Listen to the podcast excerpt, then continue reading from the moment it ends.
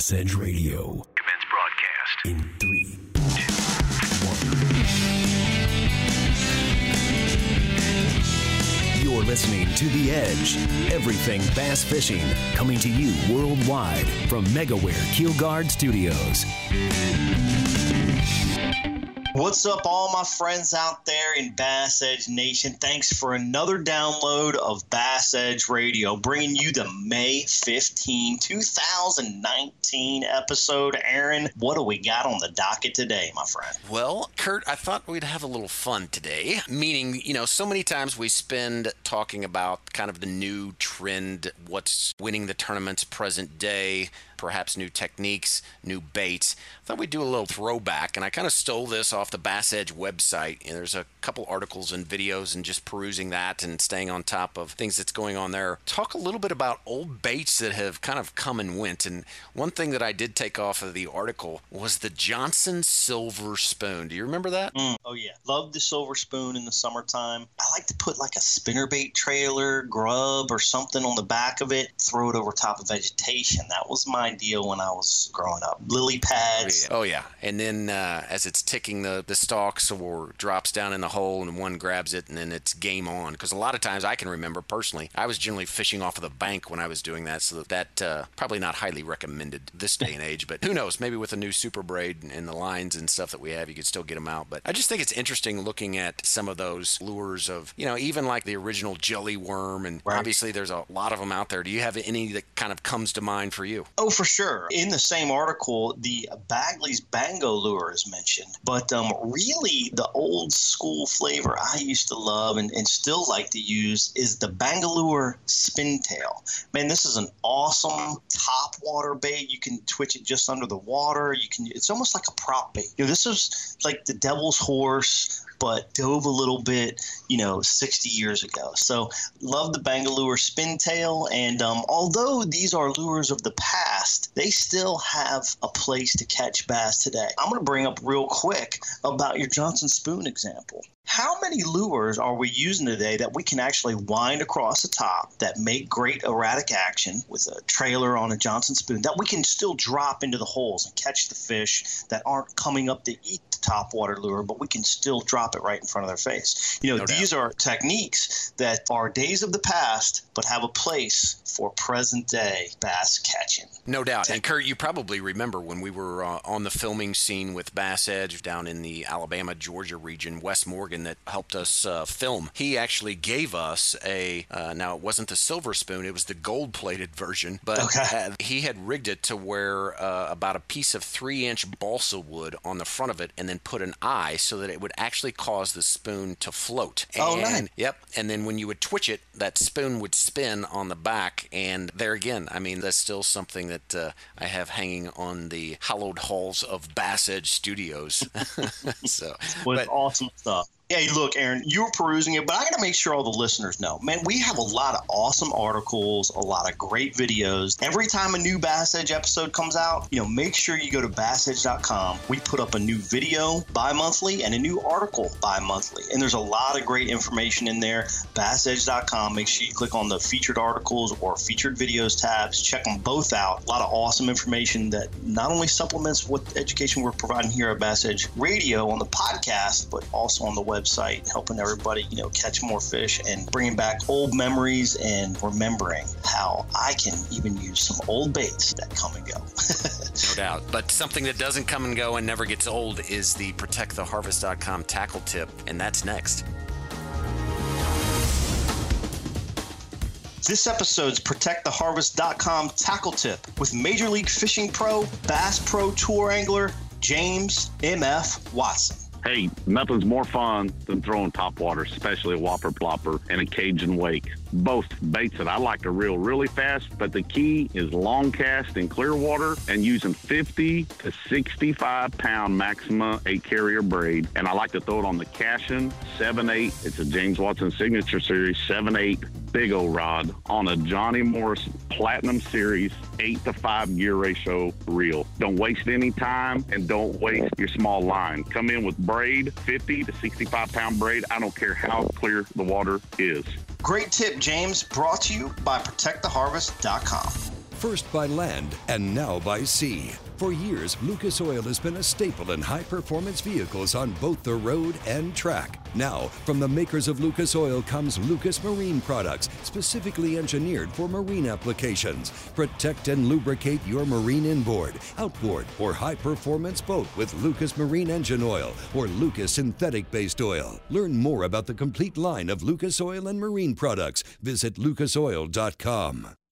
Nitro Performance Bass Boats. Get pro level performance with the Nitro Z18, the official boat of Major League Fishing. The Z18, with its nimble handling and versatility, sports many of the features in the larger boats in the line, like a Guardian Live Well, a heavily insulated cooler, dual 8 foot rod storage, and our smooth and fast NVT hull. Every Nitro boat is laid out to do one thing very well catch fish. Enormous front decks, up to 45 square feet on the Z21, allow maximum mobility when battling unruly bass and feature low profile gunnels for ease of skipping, pitching, flipping, or landing fish. Nitro Performance Bass Boats, pure fishing machines.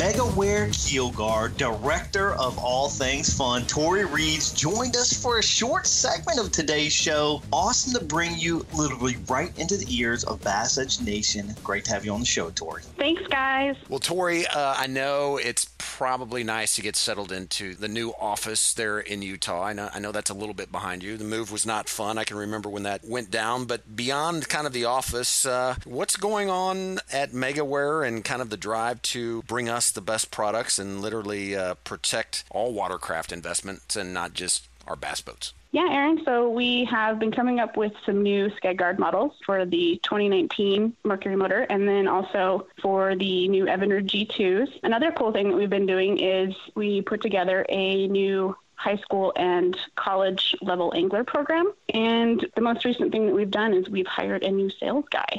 So that's been cool. Nice. Lots of movement there. I actually remember not so long ago, maybe a few weeks ago, we were testing that new Evinrude G2 Skeg Guard on one angler's Chase Brooks's boat and turned out to be a great fit. That is a product that I have seen my personal self go a long, long ways in protecting my investment. Yeah, it's been a great product. And, you know, the video that Chase did, well, actually, that you did for Chase has been phenomenal. We've boosted that on social media and it's been fantastic, the reviews that we've gotten back from it. And a lot of people have been really excited that we've had that model available. Aaron, you got the Mercury. How far are we or where are we at with the uh, Mercury Skeg Guard product for the new, Aaron, what's the name of that thing? It's the XS four stroke, and I actually have it. We did the prototype that was sent out to me first and then repositioned some uh, screw holes. But yeah, I believe they're in shipment, aren't they, Tori? Yes, we have two models available for the 2019 Mercury. It's just the standard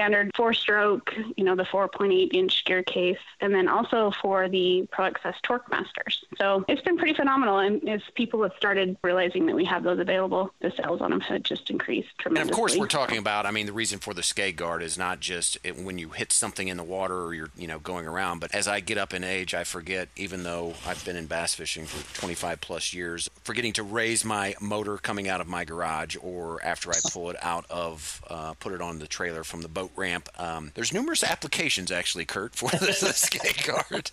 Yeah, once you have a skeg guard installed, then you really see what the benefits are because as time goes on and you continue to use investment year after year after year, you realize, oh, geez, glad I had my skeg guard on. Oh, boy, glad I had my skeg guard on. Oh, glad I had the keel guard and all these other kinds of things that uh, MegaWare provides. So Tori, wondering what are some of the trends of sales you're seeing from the additional items MegaWare provides, specifically, you know, like the Flex Step and Scuff Buster? The sales on the Flex Step this season have just been amazing. We've had a lot of professional anglers who've had them on their boats, and it's been so fun to see all of the videos and the pictures that, you know, have been posted on social media, Major League Fishing and FLW, the tournament pictures, and just being able to spot them out on all the photos. That's been one product that has just really, really taken off this season, and it's been pretty cool. Well, and the thing I appreciate is they're products that work, they have a purpose, they solve a need. More importantly, you know, as we all know, bass boats and our gear are not getting any cheaper. And it's just so nice to finally see a company that's completely going after a market and a need that really no one else is even remotely able to provide kind of the quality of products that do such a great job with the guarantees of the product, with the customer service, you know, just numerous things. And I know we're kind of diving off into a lot of things technical here, Tori, but also just quickly, probably can't speak too much, but there's some neat things that's coming down the horizon in the years to come that are out on the drawing boards and, and just to kind of see the research and development that MegaWare invests into so many different things. You know, it takes quite a list of products to be able to look at before you select, you know, one that's ready to go to the market. Right. And it, it takes a lot of time too, to, you know, to come up with new products and all the time and the effort and the money that goes into the development and the marketing and just making sure that the product that we're putting out there for the consumers is top notch. Well, Tori, I can tell that you're a pretty knowledgeable fan of bass fishing. Just a few glances at the MegaWare social media is proof in the pudding. Actually, some interesting articles that Andy Buss has been pushing out into the MegaWare media space. Yeah, it's pretty funny. Andy is where I get most of my bass fishing education from. He does a fantastic job with our blog and the content that he provides for it. And some of the like the best articles that we've had have just been him interviewing local people that he knows. Like last year we had a really great blog on fishing in hot water. And I mean that blog took off and was one of our top blogs for is that, quite is that a while. literally or does that mean because his wife is mad at him? uh, no, Andy's wife is very, very supportive of him and, and all of his uh, adventures. I thought maybe he's on the back deck tossing lures into the hot tub. that would be awesome. There's probably a few anglers that we've interviewed in the past that could catch a bass out of a hot tub, quite frankly. Yeah, no oh, doubt. geez, yeah. It's awesome to see all of the social posts. Obviously, all Bass Edge listeners should channel into the MegaWare social media, the Instagram and Facebook and Twitter, and they're all over all things social. So um, it's a lot of fun to see all the great articles and photos and interaction they have with uh, pro anglers, not just bass fishermen, but all types of pros all throughout the country. And uh, as Tori mentioned earlier, they've got so many great programs going on with college, high school, and regional anglers. So there's just lots of stuff going on with MegaWare. Tori, it has been great to get to introduce you to the listeners, but I can't let you go until I send you off with our segment four last questions for you. Are and this, you ready? this is the disclaimer, Tori. So the, rela- the relationship with Bass Edge in the past is not guarantee future results, and Kurt Dove wrote these questions. So That's why this is it's all about having a good time. So, what is the best gossip you've ever heard in the halls of Mega MegaWare headquarters? We don't really have a lot of gossip that goes on in our office, but there are a lot of pranks that happen, more specifically between Dave and Ryan. So it's usually when Dave's trying to, you know, be authoritative and Ryan comes up along underneath and does something that kind of undermines him a little bit. It's pretty funny. So that's the bulk of what happens at our office. Awesome. So pranksters. Got gotta love the Mhm. pranksters. Aaron and I will be sure to set one up for you guys here. we'll, we'll be- we'll be getting on the list. I'm going to send Kurt as a dancing telegram. Oh, geez. Yeah, there you go. that, would be a great prank. Yes, it would. Especially if you could figure out how to get me to do it. Wearing nothing but a keel guard.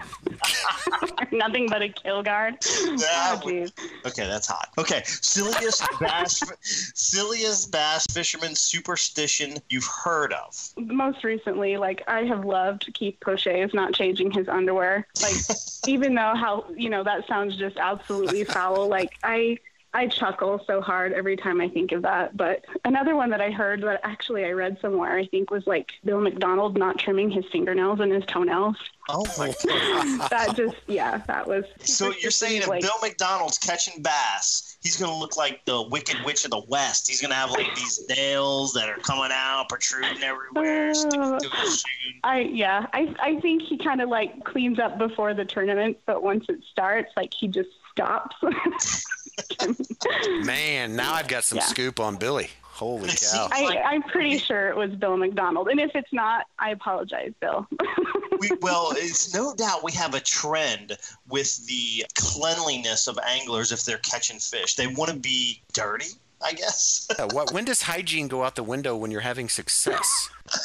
With bass fishermen, we're not. We're absolutely nuts. Okay, question three: silliest excuse of why a bass angler didn't have a good tourney day.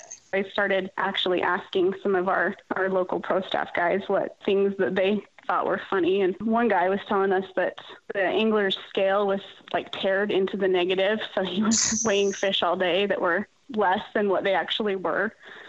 But Ryan had a funny one, like the whole swing for the fences, and I lost the big one, and you know, called the wrong fish, just stuff like that. You know, I find pretty funny. But it's excuse after excuse with us. Come on, Aaron. Here, here it is. If it's too windy, it's not calm enough. If it's too calm, it's not windy enough. If it's too sunny, it's not cloudy enough. If it's too cloudy, it's not sunny enough. And da da da da. da. Oh, yeah. I mean, I mean it's it's we're the easiest, and I say we because I'm one of them. Easiest group segment to make fun of, and of course, it has a lot to do, Tori, with it's the male ego. right. Mm-hmm. Final question. Now, this is all you, Tori. You can move okay, I'm ready. headquarters office of MegaWare to any location in the entire world. Where's it going? For me personally, I always want to move somewhere where, you know, there's beaches and it's warmer weather, but I don't know. I think where we're at, it's pretty awesome. We love it here. We love the views that we have of the mountains and the outdoor scene that is provided here out in Utah. And I think we live in a pretty great state. So I guess we could always move somewhere a little bit more central, you know, for the business. I'd like to move to Missouri maybe you know, Missouri's been pretty awesome, but or maybe even Texas, Kurt. We could we could move in, you know, be next to you somewhere. Yeah, you can come down here to the border and hang out with uh, all the crossers. yeah, there you go. well, that's all. It's it's great to be in a place that you can't think of anywhere that's really that much better. So um, that's a good place to be in. I, I would say that bodes well for uh, what MegaWare is all about. You know, they've been producing awesome products for years and years and years. Of course, as Aaron always mentions at the beginning of the show, a Bass Edge sponsor since inception, 2006. So uh, I hope everybody enjoyed meeting you, Tori. I appreciate you being on the show. It's awesome to kind of introduce a little bit of MegaWare to Bass Edge Nation. So, with that being said, any final responses or thoughts for our listening audience? No, we appreciate uh, having, I appreciate having the opportunity to be on the show and discuss some of our products that we have coming out and uh, our programs that we offer. And we absolutely love working with bass anglers and, you know, the whole bass fishing community. So, well, Tor, we appreciate your partnership here at Bass Edge Radio. Everybody, stay tuned. We've got the Lucas Oil Angler Spotlight up next. I'm FLW Tour Pro Luke Dunkin. I'm professional angler Keith Poche. This is 2019 Bassmaster Classic qualifier Jared Lintner. This is BASS Elite Series angler Seth Feider. This is Facts of Fishing host Dave Mercer, and you're listening to Bass Edge Radio. You know the importance of protecting your investments, so why use anything else other than the original and toughest DIY keel protector for your boat, MegaWare Keel Guard. Grinding sand, abrasive rocks, and concrete ramps are no match for our exclusive contoured edge and patented technology. MegaWare Keel Guard keel protectors are made tough and made to stick. Their do it yourself installation takes less than an hour, providing the longest lasting, most dependable keel protection for your boat, guaranteed for life.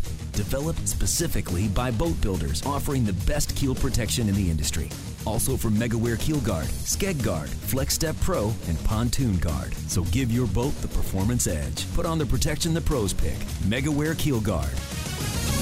Our featured angler in this episode has recently come into his first national tour victory with the FLW Tour at Lake Cherokee. A young industry veteran. Welcome to the show, Andrew Upshaw. Thanks for chatting with us here on Bass Edge Radio, Andrew. I appreciate it, guys. I'm really looking forward to this. I've listened to y'all's show a few different times, and I always wondered if I'd be on it. So I'm pretty excited to be here, and it was an honor to win uh, Cherokee and have my first tour win. So look forward to chatting with y'all about that a little bit. Well, Andrew, it is great that you are actually on the show because it means that uh, things are going in the right direction for your career, and it's good to catch back up with you. Of course, you and I had a previous relationship with some of the other companies that we've been involved with in the past, and I'm just excited to kind of dive in and let Bass Edge Nation know a little bit about what I already know about you. But after eight years of fishing the tour, you're on the way to potentially qualifying for your third FLW Cup in a row, and recently knocked down your first tour victory. Inquiring minds want to know what has led you to this success. You know, uh, there's a lot of different things that have led me to the successes that I've had. I think first and foremost is extremely hard work. You know, I, I think it kind of gets overshadowed by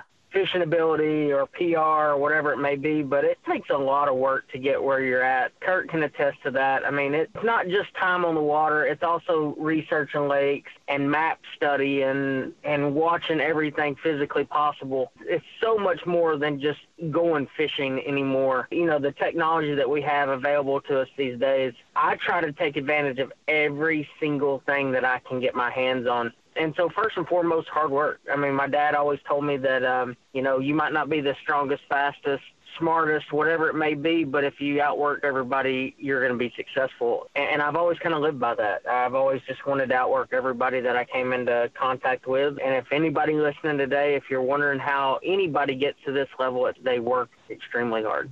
Andrew, I couldn't agree more. Very well said. It's also one of those deals where we all have these lumps in the road, right? We don't know where this road is leading, but we keep trudging down it and, and working hard to find that ray of light, you know, that tour victory, having the success, making championships, but being able to sustain and get through those valleys. That's really what makes the hills so delightful, right? I mean, once you have that success, how hard is it going through those hard times? Like you said, working hard, you know, just kind of trudging through, working harder than what you feel like other people are doing. That's part of the battle. The other part of the battle is getting through those valleys, wouldn't you say? Yeah, you know, the, the valleys, I think, are what builds you as a person, you know, because your success is great and everything's good whenever things are going good. But what defines you as a, as a person just in general is how you respond during the bad times. And, you know, I've had my fair share of not stellar performances. I'll just say it like that. And, uh, you know, what I've always tried to do, and it's another thing that my dad taught me at a young age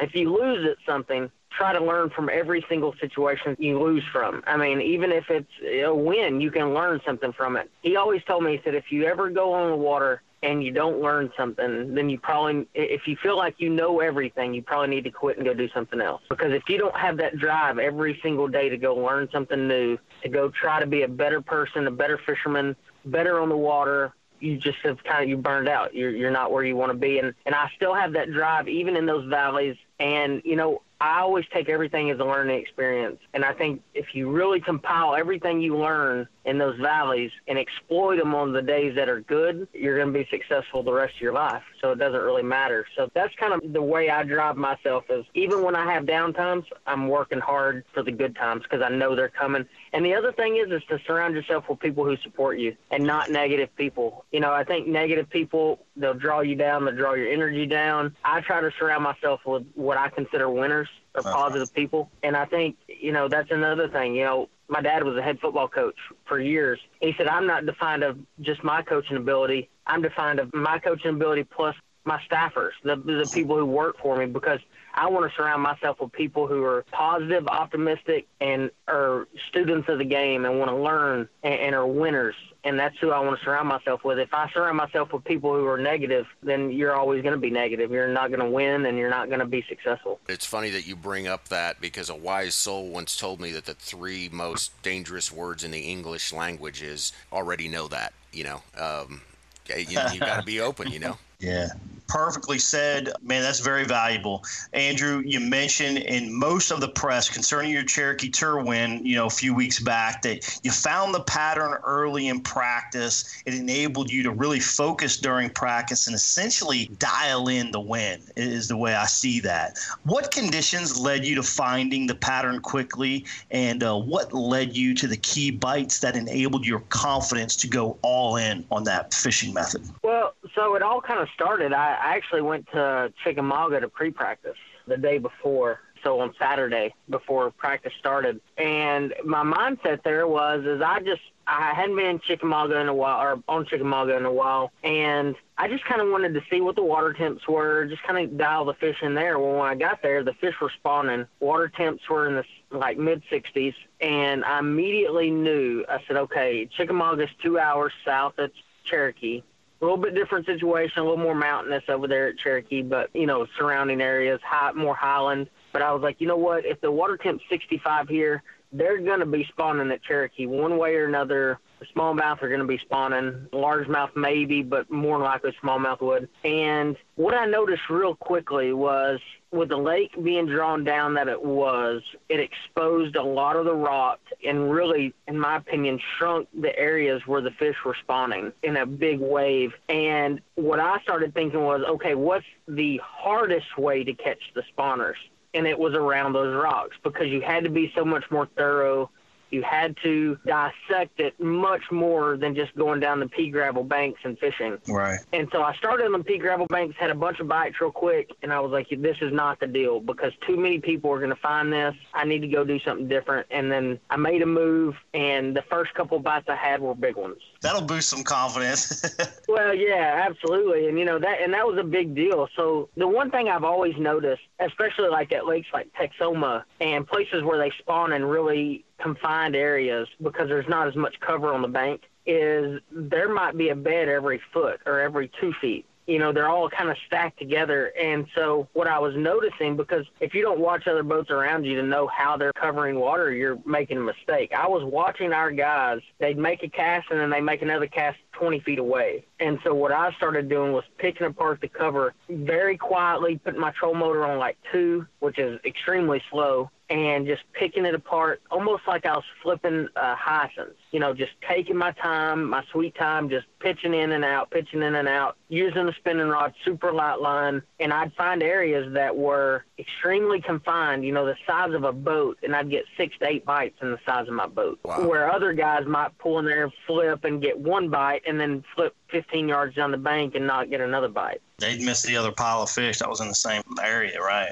Exactly. Great tip, and and I think you see that right on on clear lakes. Uh, we're going to go into some more sight fishing here. I know Aaron's got a question for you here in a moment, but it seems like that's a general pattern. Whether you're actually sight fishing bass or you're blind casting for betters, is when you see fish and you see them sight fish, you get a little group, a little pile of fish together, and maybe it's got the right bottom or the fish just congregate together and they all kind of spawn in a, in a small area together. But just to kind of dial in and explain it further for the listeners, that's exactly what you're talking about. How other anglers were casting down the bank a little bit farther, you were pitching and flipping and working those techniques in a much smaller segments than the other anglers. Absolutely. And, you know, it's really important to try to do things differently, you know, each time that you're on the water, especially in sight fishing tournaments and things like that, or just spawning tournaments in general. I can remember a couple different times when I was at uh, Potomac and I'd get into spawners that were just outside the current. And I think that was important in Cherokee. They would congregate just outside of where the current break would be. And there's not a lot of current there, but they've drawn the lake so much that I think they naturally spawn outside of the current. But at Potomac,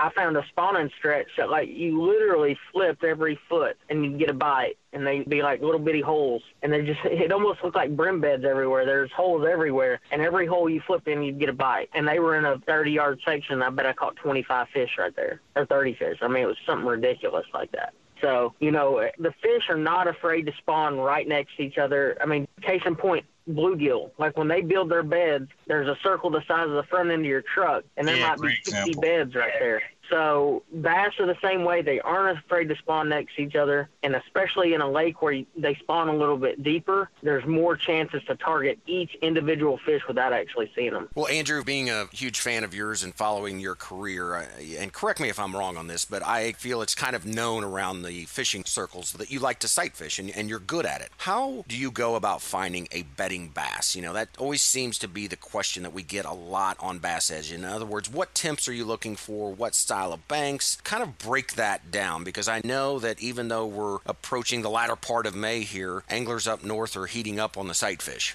Yeah, you know, there's a lot of schools of thought when it comes to uh, sight fishing and bedding fish, and it's definitely something that I really enjoy doing.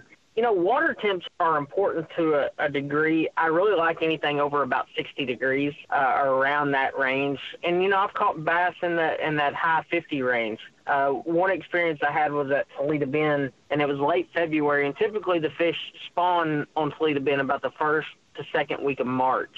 And everybody was out there throwing Alabama rigs. It was a cold week, and towards the end of the week, the temperature started to come up, and it was something really unique. We were on a full moon, so that really helps. And I think the moon is extremely important when it comes to uh, sight fishing, probably more so than temperature, really. I mean, when those fish are ready to go, they go. And in that particular case, the fish hit the bank the day before the event, and there was only about four or five of us that hit it and figured it out and all five of us made the top 10.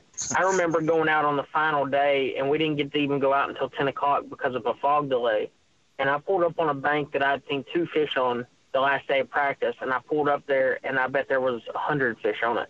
Oh, my God. And uh, I caught 20 pounds that day, and I only had a few hours to do it. But with that being said, another extremely important thing to look for especially at my win at Cherokee, was water stability. And, um, you know, a lot of lakes either go up or down, or, you know, a big rain comes in and, rise, you know, raise the water. And then in the case of uh, Cherokee, the TVA lets the water out. And that really fluctuates when they're going to spawn, if they're going to spawn early or late or whatever it may be.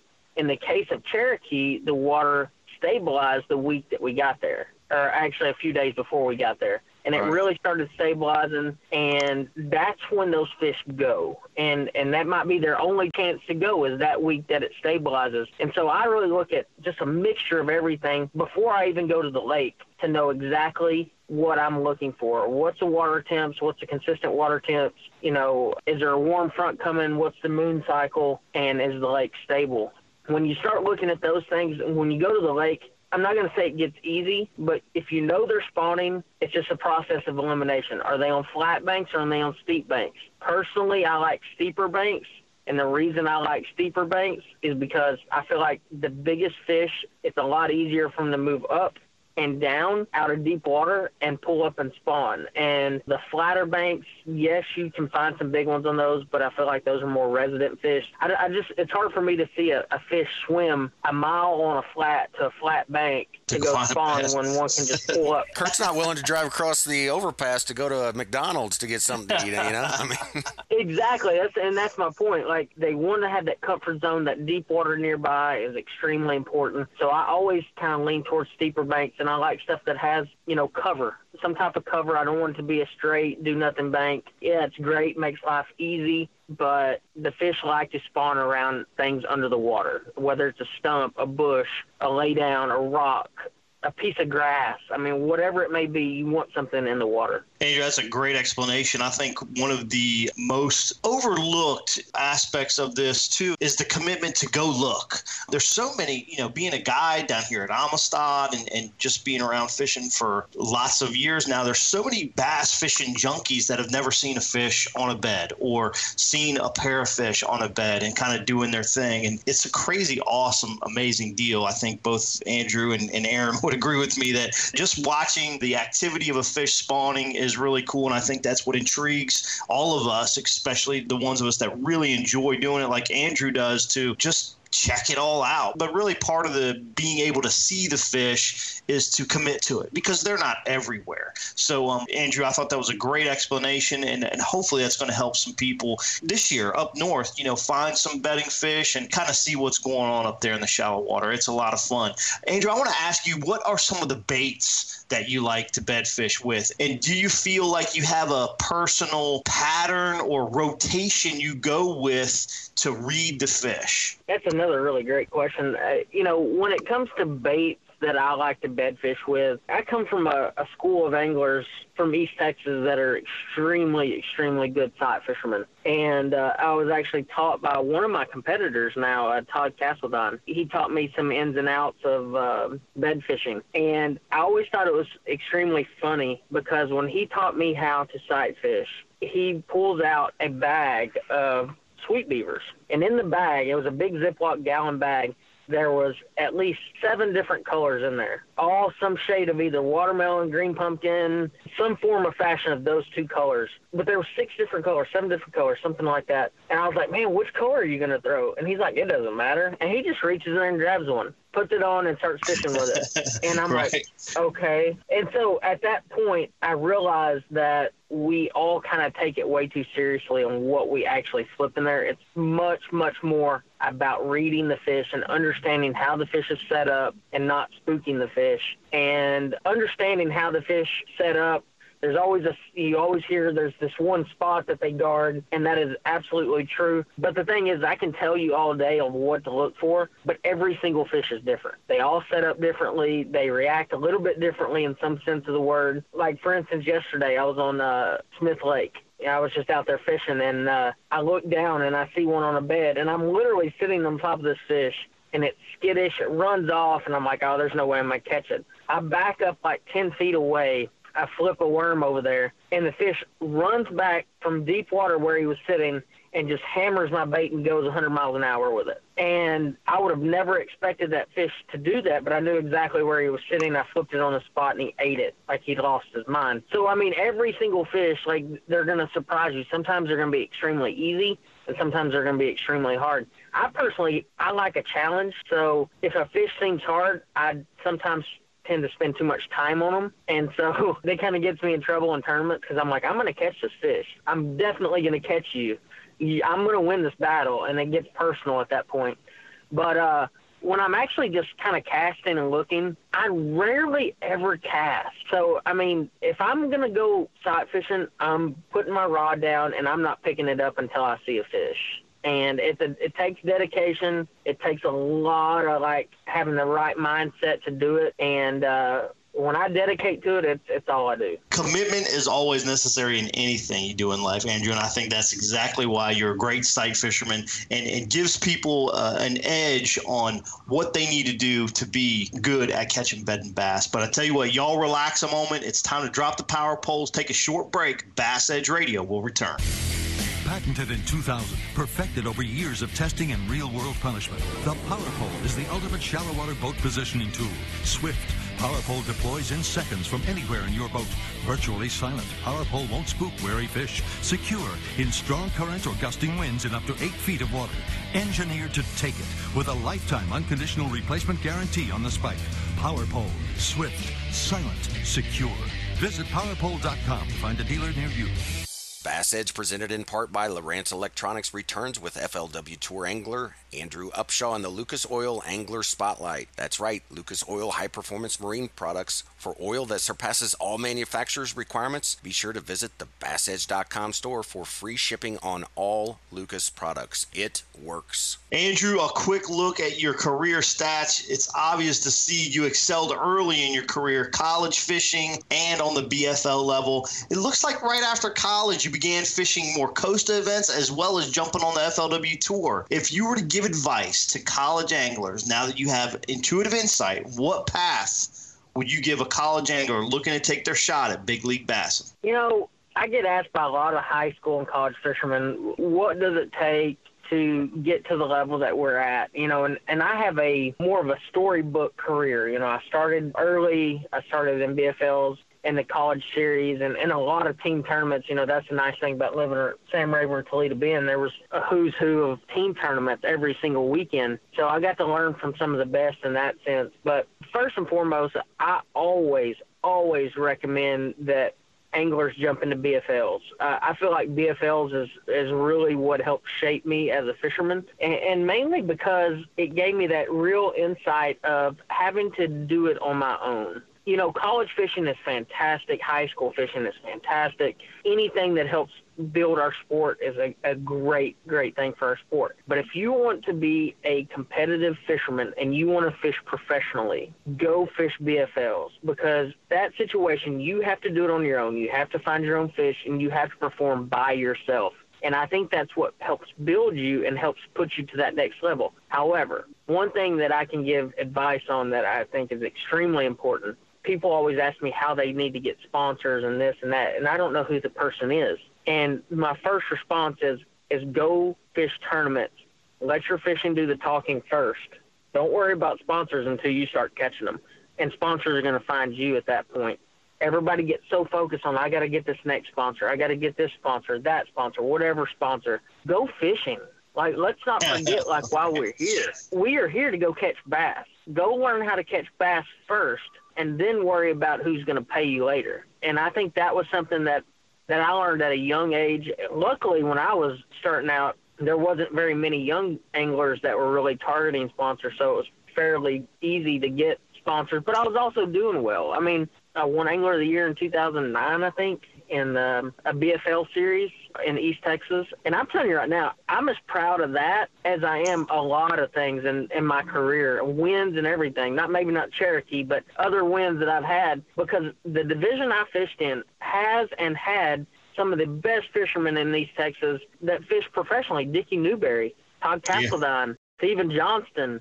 I mean, it had some hammers in it. And so I was very proud to win that and that kind of gave me the confidence to go to a different level. So yeah, that's what I would do. I'd go fish BFLs and just go fishing. Fish anything you can. Fish every day if you have to, and never stop learning. Yeah, being the best in your local area is, is a big key to being able to have success as, as you move on, and um, that's exactly what you're able to do and prove. And that's perfect advice right there. Go fish the BFLs, make something happen at home, then kind of move up the ladder. You'll be more prepared, better to have success as as you move on in your career. I'm always fascinated with the business end or side of the sport of fishing.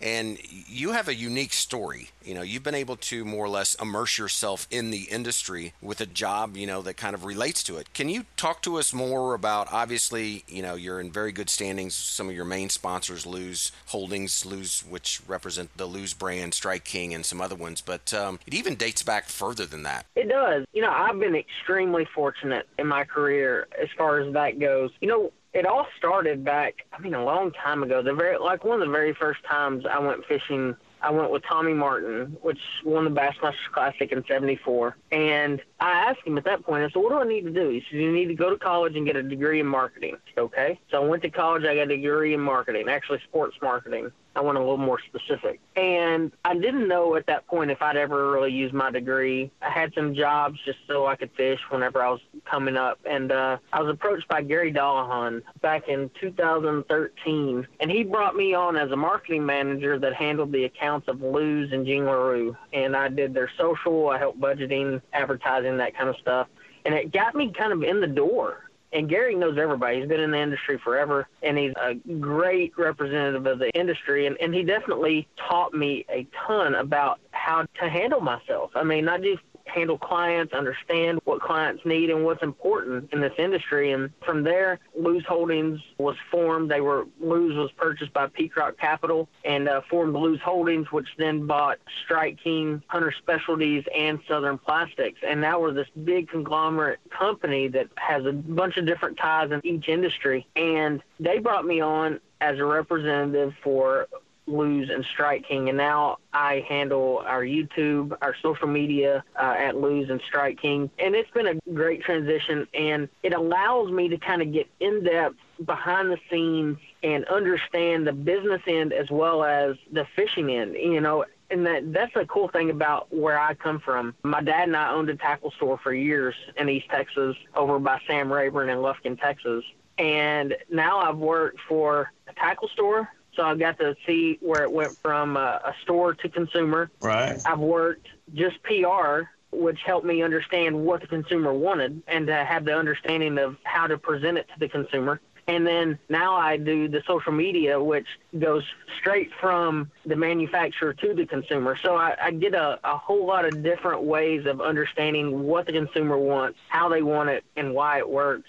So I've been really fortunate in that regard to understand what we need to do and, and what makes things successful. So it's really cool to see things that you help design, help kind of manufacture, whether it's an ad or a bait or a rod or reel, whatever it may be, and to see it just blossom into this great thing. That is awesome. I think that's a lot of people's what they would call their dream job, just being able to work in the industry, but then to be able to put the fishing on top of it and then win a tour event.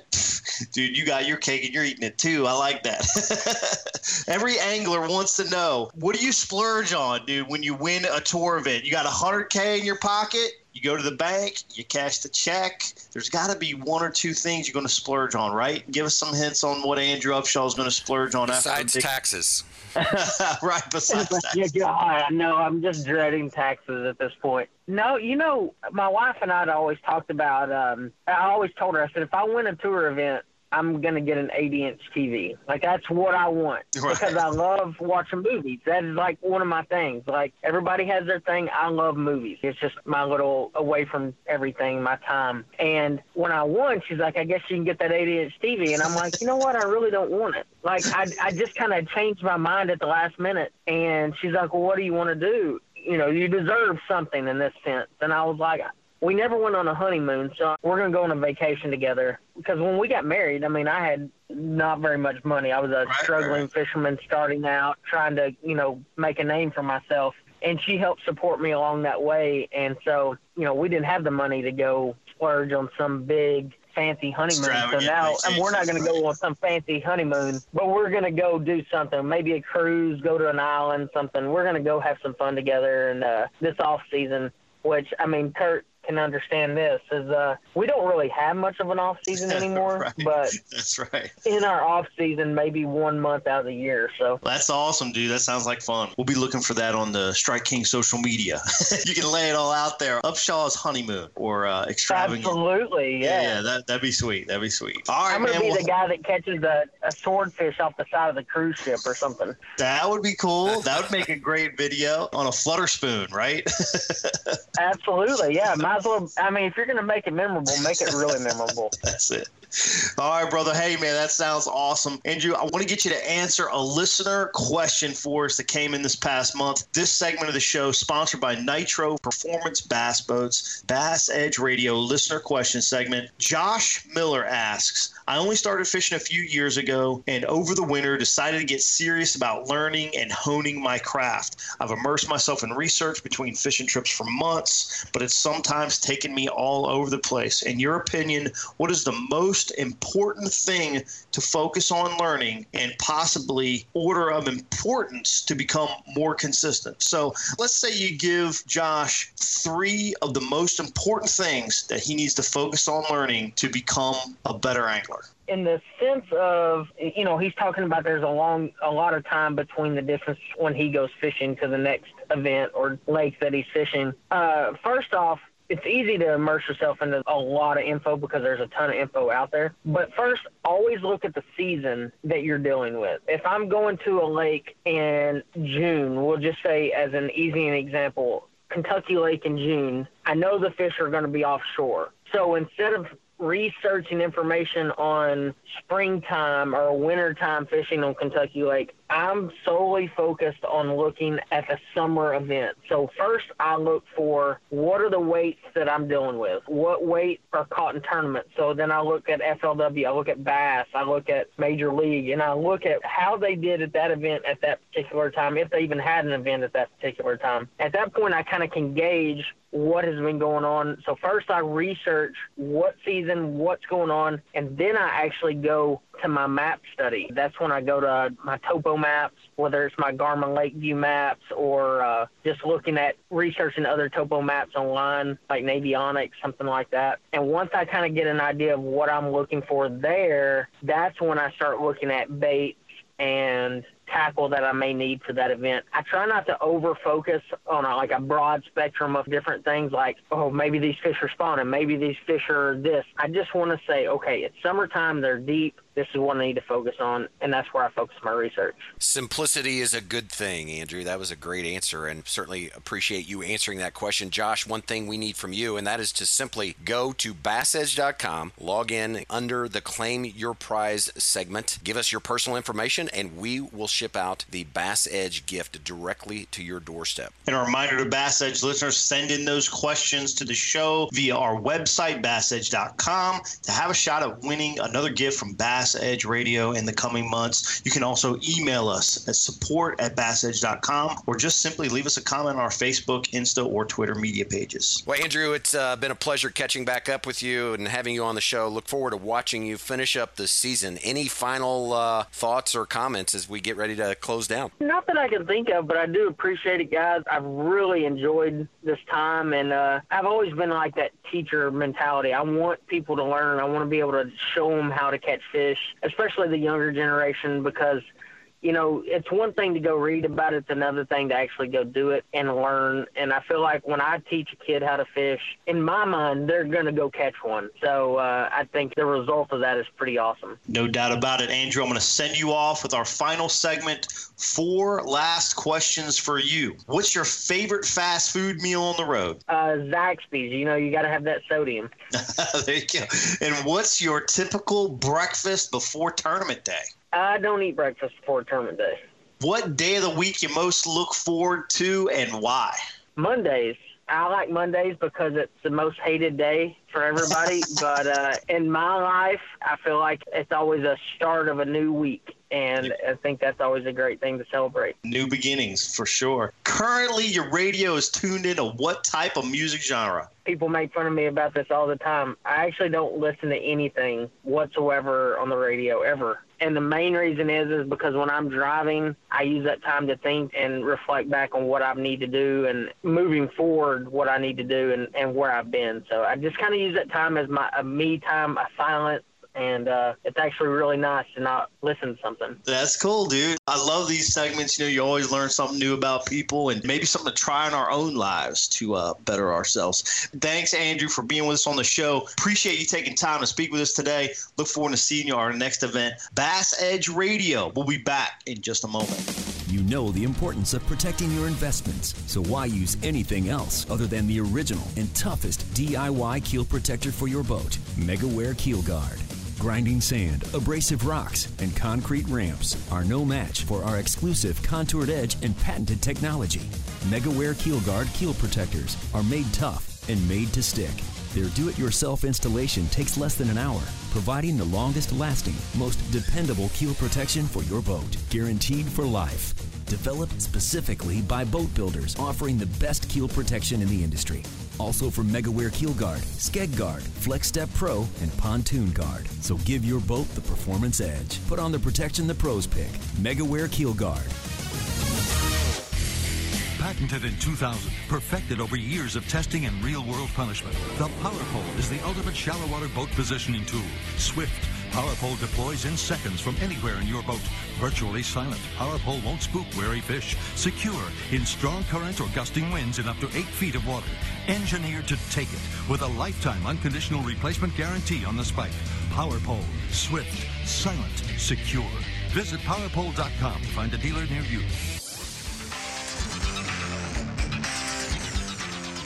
Kurt, you know, it's always fun to have, I guess, a new voice, new angler on the Bass Edge Radio, but uh, certainly Andrew is not new to the sport of fishing. His accolades show that. Uh, I appreciated his comments on the sight fishing, uh, one in particular, because I've had experience with this and I'd like to get your thoughts on it. But talking about color, you know, when he reached into the bag and there was all of the different beavers to choose from, you know, mainly I look at color so that I can see it. It's not so much to attract necessarily the bass, but it's so that I can see it in the water. What's kind of your take on on what Andrew had to say? Yeah, you know, obviously everybody has their approach, and Andrews is is uh, an excellent one. He has a lot of success sight fishing, and the gentleman you're speaking of there, Todd Castledine, one of the best in East Texas as well. Awesome to uh, be able to pick up some tips and tactics from those uh, amazing anglers. I feel like you know the natural colors, you know that Andrew was speaking of, that you know were the color choices there that they were using when they were kind of doing their sight fishing thing. I think that's right. You know, I'm with you. I like to see when I need to see the bait. You know, when the fish is active, ready to pick up a lure. Um, I think that's really important. The, the really the key for me in sight fishing is the size of bait. You know, it really depends on the activity of the fish. Is the fish paired up with a male, female? A lot of times I feel if I can increase the size of my bait, I can entice the female to bite. Rather than have the male pick up the lure and run off the bed and try to entice that larger fish to uh, bite the lure that I'm presenting. So I typically like to start off, I have like a little pattern or a little process, you know, that I go through. And that would be I like to start off with a crawl bait, you know, something small, simple, unobtrusive, and, uh, you know, something that doesn't have a lot of appendages so that if they just barely pick it up, I can still have a chance to see the lure completely engulfed in the fish. Or when the fish does move off, if I can't see the lure, I'll know that or have a very good chance that the fish has the entire bait in his mouth. Secondarily, I love a swim bait on the bed. If I can increase the size of my bait, if I can't get a reaction out of a smaller lure, I feel like a swim bait is a great imitator for all things evil to a bass on a bed. And um, I love to throw a swim bait on a bass bed. So, especially, I feel like it, it entices the larger fish to really take an aggressive attitude toward the presentation. So, uh, man, that's my big sight fishing tip. I, I enjoy sight fishing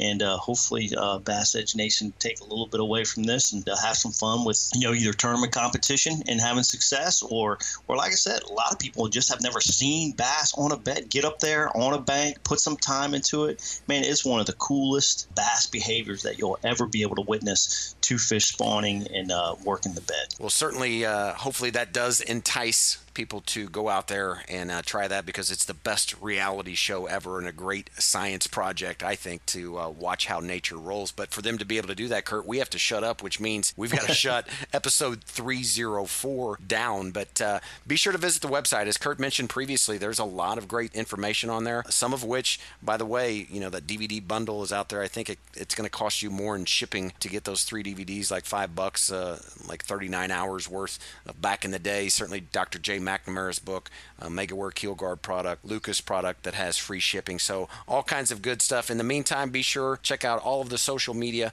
Shoot us a question, get those sent in, and we will get out a prize if your question is selected. Until next time, June 1st. Hard to believe, Kurt. You'll be in your uh, speedo uh, out on the beach somewhere probably. But uh, regardless, for Kurt Dove and the rest of Bass Edge crew, I am Aaron Martin. We look forward to June 1st. So long, everybody.